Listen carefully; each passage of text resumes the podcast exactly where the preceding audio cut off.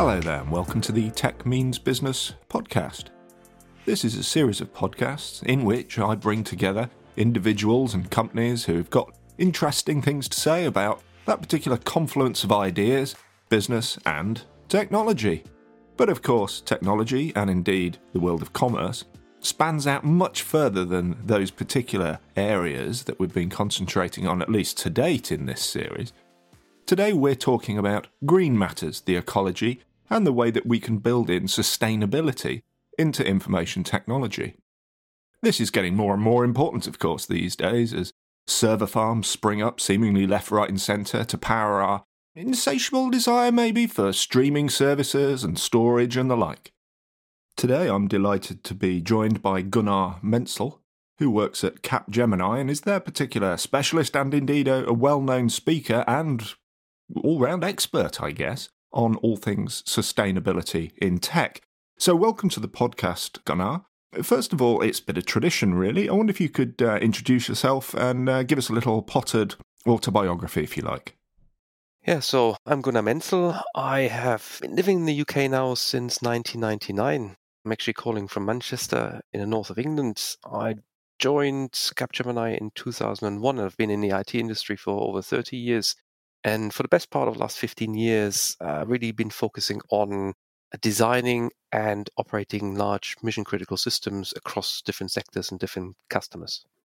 So currently, I'm the CTIO and as a Chief Technology and Innovation Officer for Capgemini Europe North and Central. So this includes Germany, the Netherlands, UK, Ireland, and Scandinavia.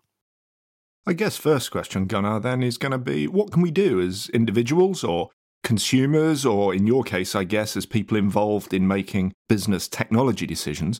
What can we actually do in terms of decision making um, in order to promote uh, a more sustainable future? First of all, I think you need to really recognize what is the current ICT footprint in terms of CO2. It's all very hard to kind of see what impact it can make if you don't understand or can't see really the, the bigger picture. And there are a couple of numbers that really kind of resonated with me when I looked at researching and getting more acquainted with sustainability. And this is actually now going back 10 years when I was working at the Environment Agency uh, as part of Capgemini. In 2018, before COVID, ICT accounted to 3% of the global CO2 emission.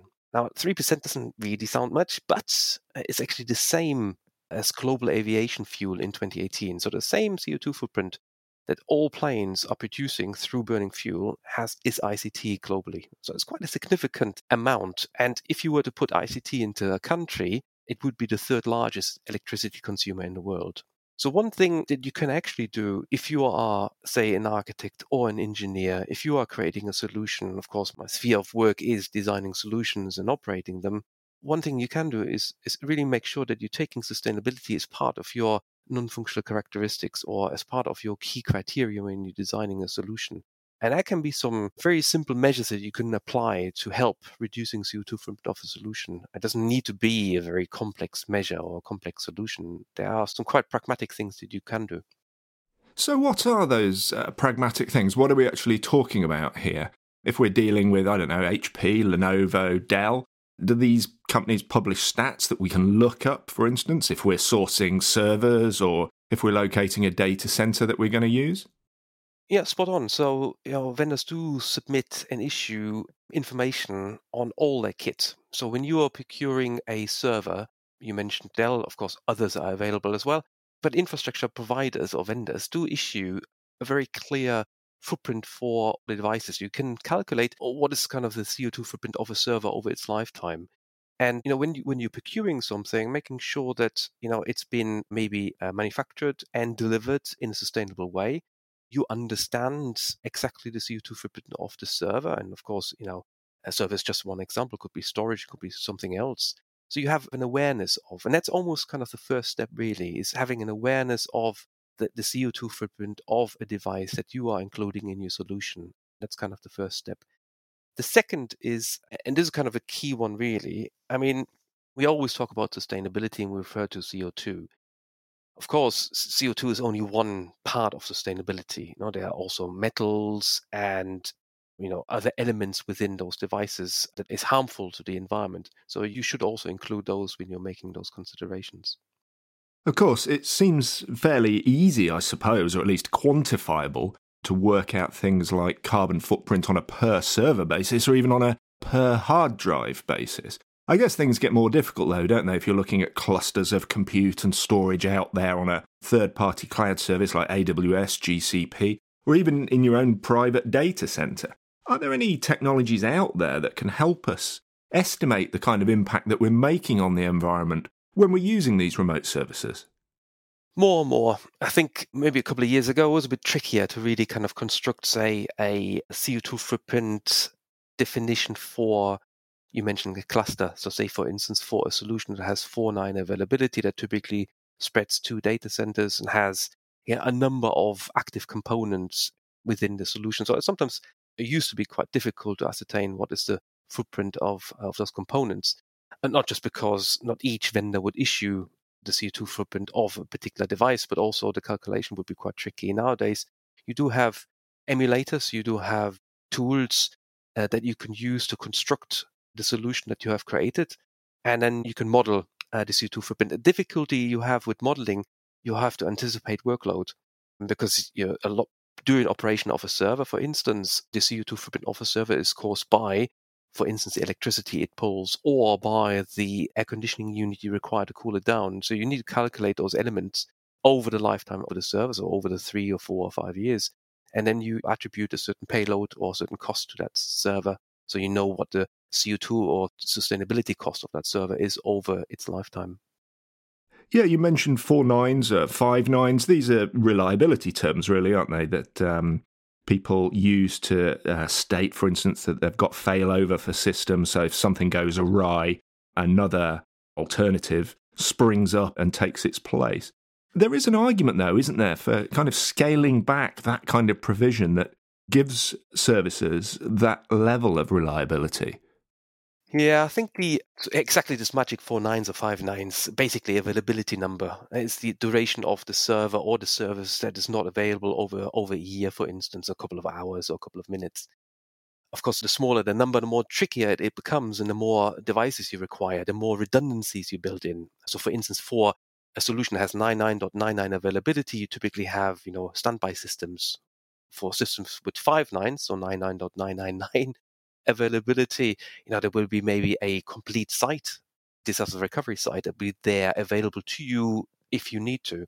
And that was kind of a standard pattern that we had, um, you know, disaster recovery, clustered solution, dual data center, live, live scenarios. There's been kind of hard coded almost in our design blueprint patterns over the last 20 years. It's a very standard way of designing mission critical systems. And now with sustainability becoming more and more as a as a key entity within the environment, within our clients, within your creating your solutions, you know, there is a, space to ask the question, is this really needed? So do we really require five nines or nine nine nine nine nine availability for the service? Or maybe we, can we find different ways of providing this availability uh, requirement back to the to the business? Or maybe the business don't need really this type of av- availability you know, it's quite often when you are meeting your stakeholders that, you know, first thing they will tell you is, you know, it needs to be always available, it needs to be fully performant, and, you know, it needs to respond within like uh, microseconds. But if you really drill down, you really understand within the business context, what is really required is seldom really the case. So it's it's having this conversation with your stakeholders and really understand what is really needed versus what they wish for or what they um, yeah would, would like to see. Yes, conversation with stakeholders is obviously you know absolutely essential. But I think there's, um, I don't know whether you'd agree with this, there's a certain lack of understanding about what's actually involved in cloud computing. I mean, we've talked about servers and hardware and hard drives, but also mentioning things like cooling and air conditioning and power draw and things like that. We need to make people more aware of these aspects, do you think? Yeah, I think uh, I mentioned at the beginning, it's it's always very hard to make an impact on CO2 if you don't really understand or see the the bigger picture another number that really kind of uh, resonated with me. There was a video, there was a first video that was issued on YouTube, I think it was 2017, and it hit 5 billion views in 2018. And that video, somebody calculated, created the same amount of electricity than 40,000 US households in the entire year.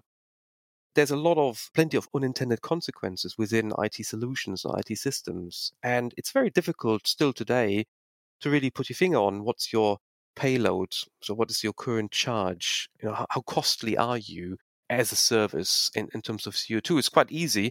You're buying a car, you know today what is the CO2 emission of your car, of your vehicle. You know it grams per mile or grams per kilometers.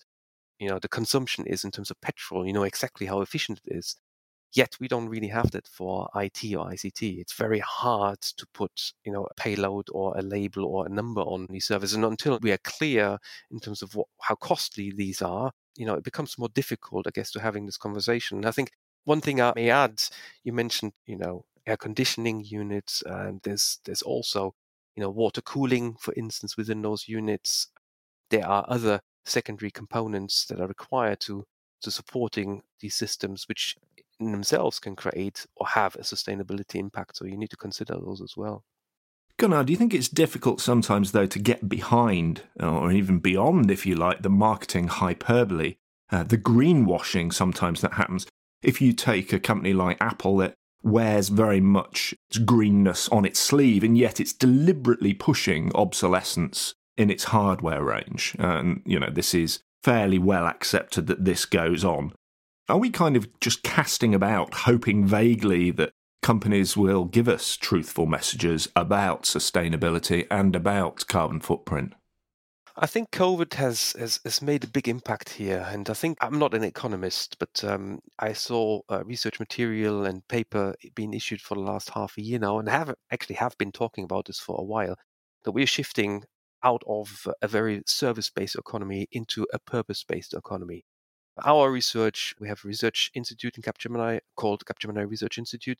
We have done research where it's clear that customers are not just taking the value of a company or the, the value for money of the product into account when they're making decisions of what to buy.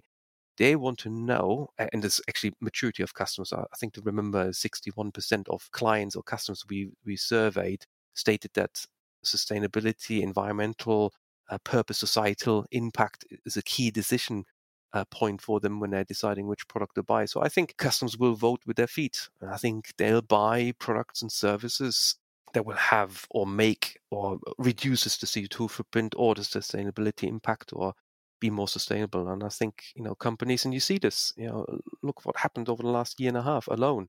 Compare that with, you know, maybe even five years ago. I think there's a huge shift currently happening in the market, in society as a whole, realizing and really seeing, you know, that sustainability is a key entity, as a key element for us. And I think, you know, there may become the time when, you know, it becomes more important than maybe, you know, desirability or quality.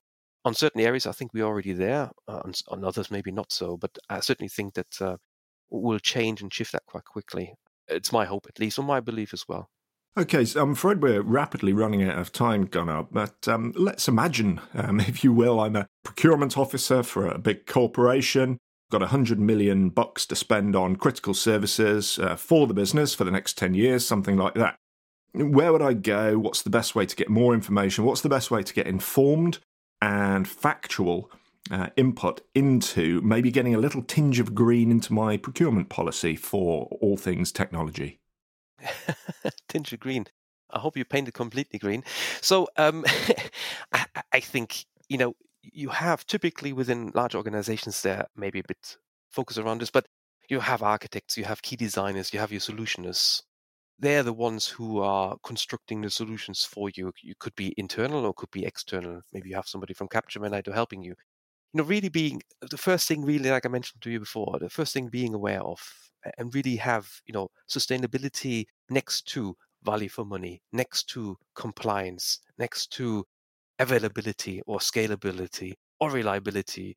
You know, all these ilities or criteria that you have, that you have them on, on par level. So you, you see them at the same level. So you're seeing, I want to be sustainable, but also want to deliver something that's available. So sometimes a conflict, of course, and sometimes it can be you have to make a decision which way you're going but uh, you know making a conscious decision around these elements and really thinking about how do we best deliver this service or construct this service after procurement into something that is fully sustainable that does not impact us negatively uh, us as a corporate organization or us as society I think that's a key next step in my view, and really being cognizant about and asking, you know, what's the footprint, what is the impact, and how can we mitigate or reduce or eliminate completely the impact that these services will, will draw or could draw.